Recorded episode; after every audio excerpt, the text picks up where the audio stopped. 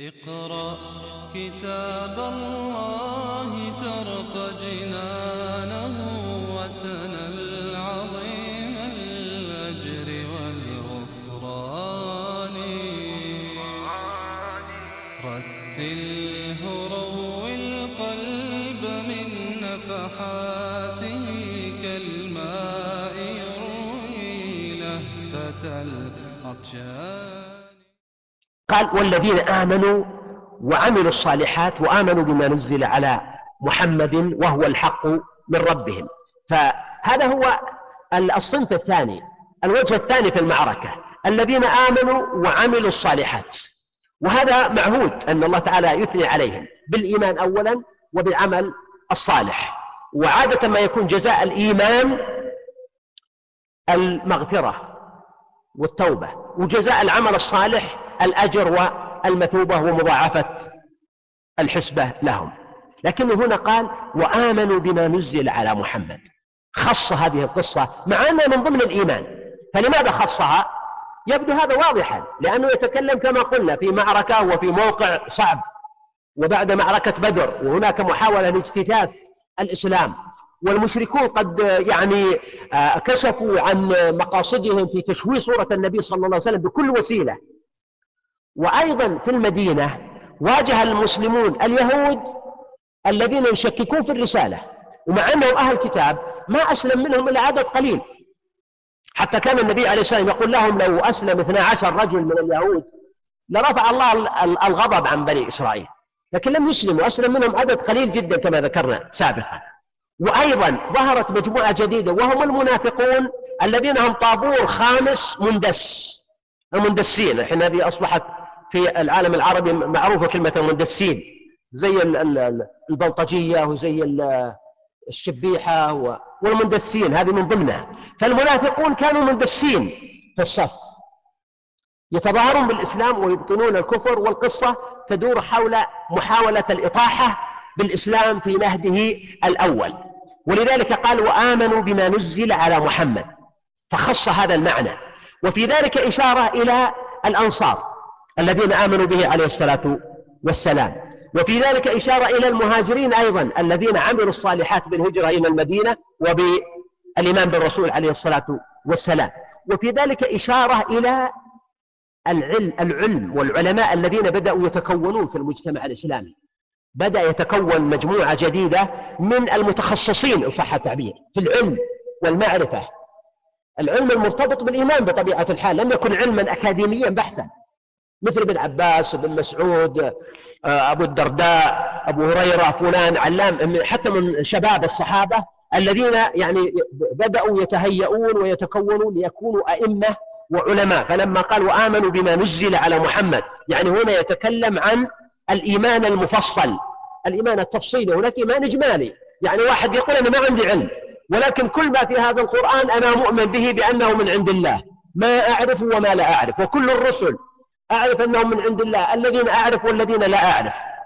لا يفرق بين أحد منهم. هذا هذا جميل. لكن أجمل منه أن يكون مع هذا الإيمان معرفة مفصلة بما نزل على محمد. أن يقول يعرف القرآن الكريم ويعرف أحكامه ويعرف آدابه وأخلاقه ويعرف آه، آه، مجمله ومفصله ويعرف كل ما يتعلق به. فالعلم هنا يقوي الإيمان. قال وهو الحق من ربهم. يعني هذا لتأكيد المعنى أن ما نزل على رسول الله صلى الله عليه وسلم هو الحق وإن جادل فيه المشركون بمكة واليهود بالمدينة والمنافقون سرا إلا أن أنه هو الحق من ربهم. هؤلاء الناس كفر الله عنهم سيئاتهم وأصلح بالهم. كفر عنهم سيئاتهم. إذا هم ليسوا ملائكة ولا معصومين هم بشر. وإن كانوا آمنوا وعملوا الصالحات وفي عهد النبوة. وآمنوا بما نزل على محمد عليه الصلاة والسلام إلا أنه مع ذلك عندهم إيش؟ سيئات. فهذا دليل على أن الإنسان من طبيعته الخطأ.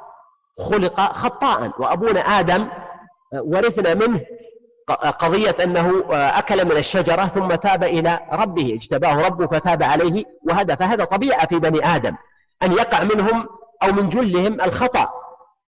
ومن ذا الذي لا عيب فيه؟ وإن تجد عيبا فسد الخلل فجل من لا عيب فيه وعلى فالإنسان خطاء. ولذلك قال هنا كفر عنهم سيئاتهم. وقد تكون خطيئة الإنسان معلنة وقد تكون سرية وقل أحد إلا عنده خطأ. بينه وبين نفسه أحيانا. سريرة من عمل فاسد أو سيء. وهذا الخطأ ربما يلحق الإنسان إذا كبر وتطور قد يضره. لكن إذا حاصره مثل الكسر في الزجاجة إذا كان عندك في مرآة السيارة كسر. إذا تركته فإنه مع الوقت يكبر حتى تنهار الزجاجة كلها. لكن إذا قمت بمحاصرة هذا الشعب أو الخطأ فإنه يتوقف. على الأقل لا يتطور. وأحيانا يمكن إزالته والقضاء عليه الخطأ أيضا. ويمكن معالجة الخطأ بحسنات السر أيضا. قل أحد مؤمن إلا عنده خبيئة من عمل صالح سريرة من عمل صالح. ليس فيها رياء ولا سمعة بينه وبين الله.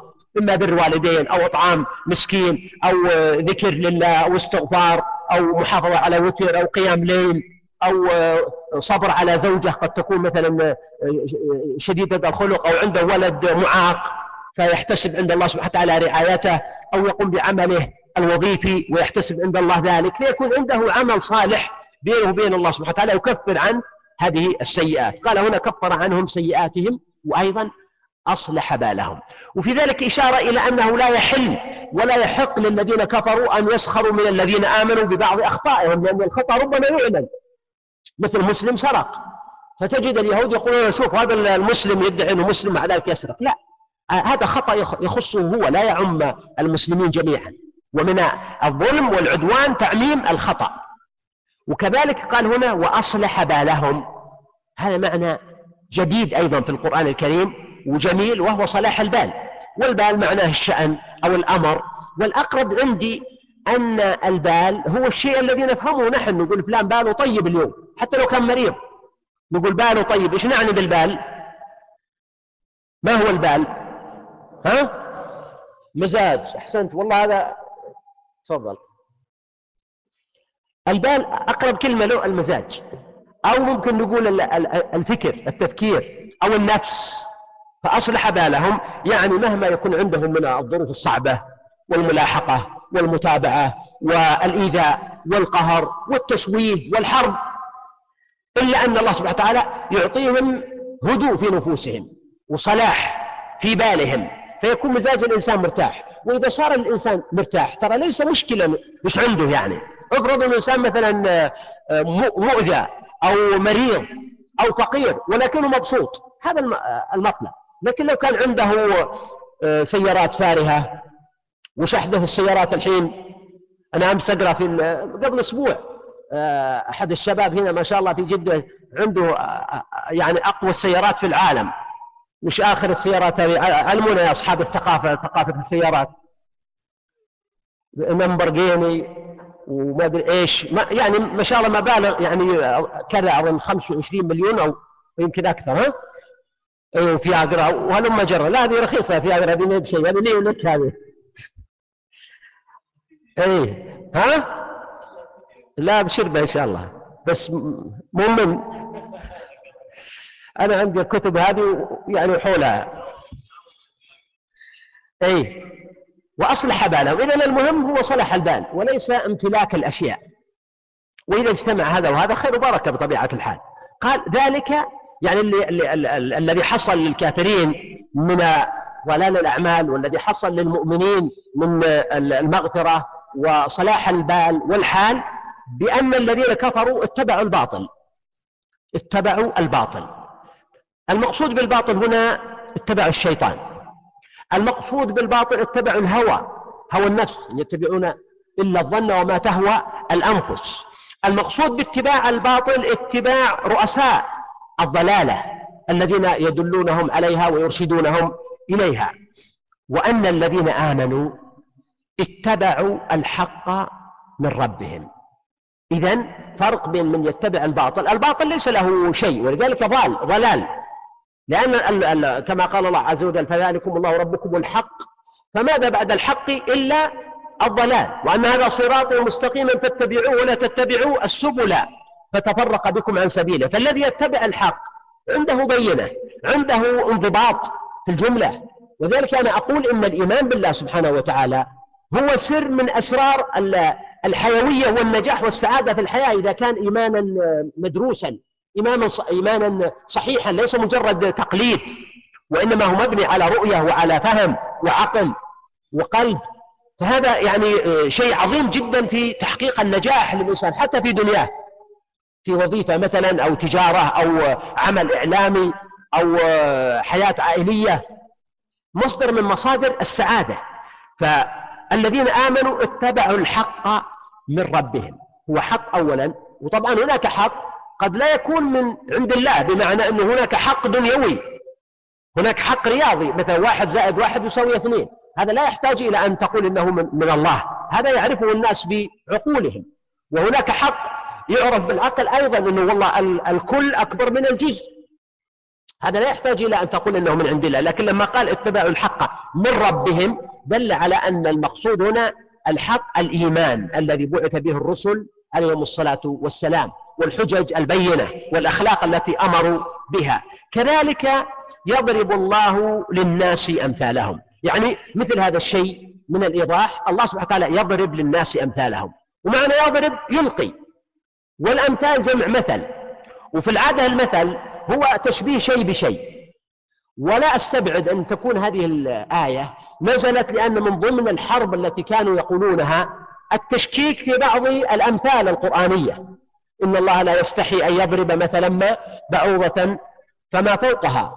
وضرب الله مثلا رجلين أحدهما أبكم لا يقدر على وضرب الله مثلا عبدا مملوكا لا يقدر على شيء. إلى غير ذلك من الأمثلة التي يضربها الله تعالى للإيمان والتوحيد وللكفر والشرك. فيقول ماذا يريد؟ ما المقصود؟ فكأن هذه الآية قالت أن المقصود بالأمثال التي لا تعرفونها ولا تفهمونها أحيانا أو تتظاهرون بذلك المقصود هو هذا المعنى الواضح السهل البسيط أن هذا هو الفرق بين الإيمان والكفر بين المؤمن والكافر. ويحتمل أن يكون المقصود يضرب الله للناس أمثالهم يعني أن عملية الاتباع الذين كفروا اتبعوا الباطل يعني قد يظن الإنسان أن الباطل هو شيء متجسد والناس يمشون وراءه. أو اتبعوا الحق من ربهم أن الحق شيء متجسد والناس يمشون وراءه. لا ليس كذلك. وإنما الاتباع هنا مثل أن المؤمن يعرف الحق ويؤمن به ويسمى هذا اتباعا. مثل ما يكون الإنسان يمشي خلف شخص آخر يقتدي به وكذلك الباطل. فيكون هذا معنى الأمثال.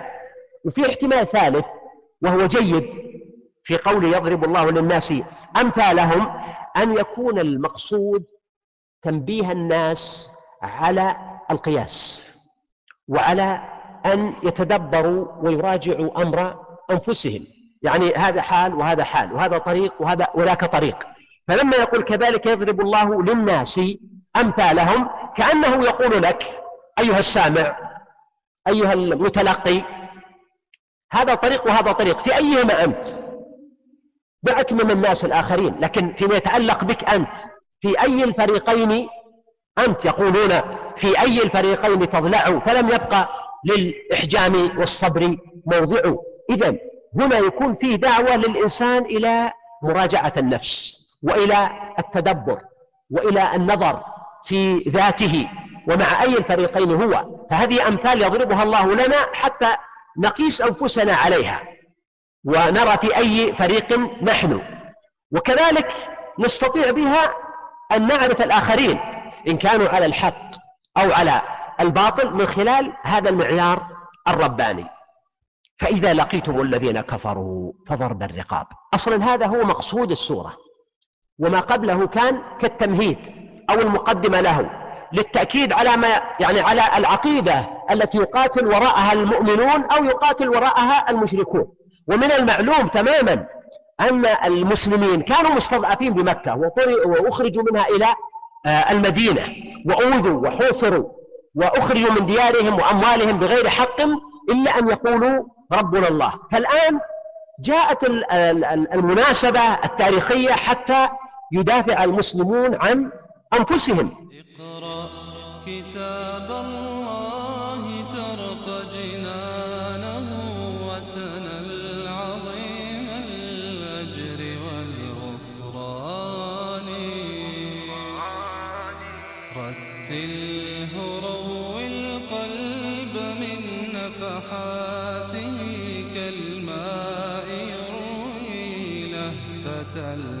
كالماء يروي لهفة العطشان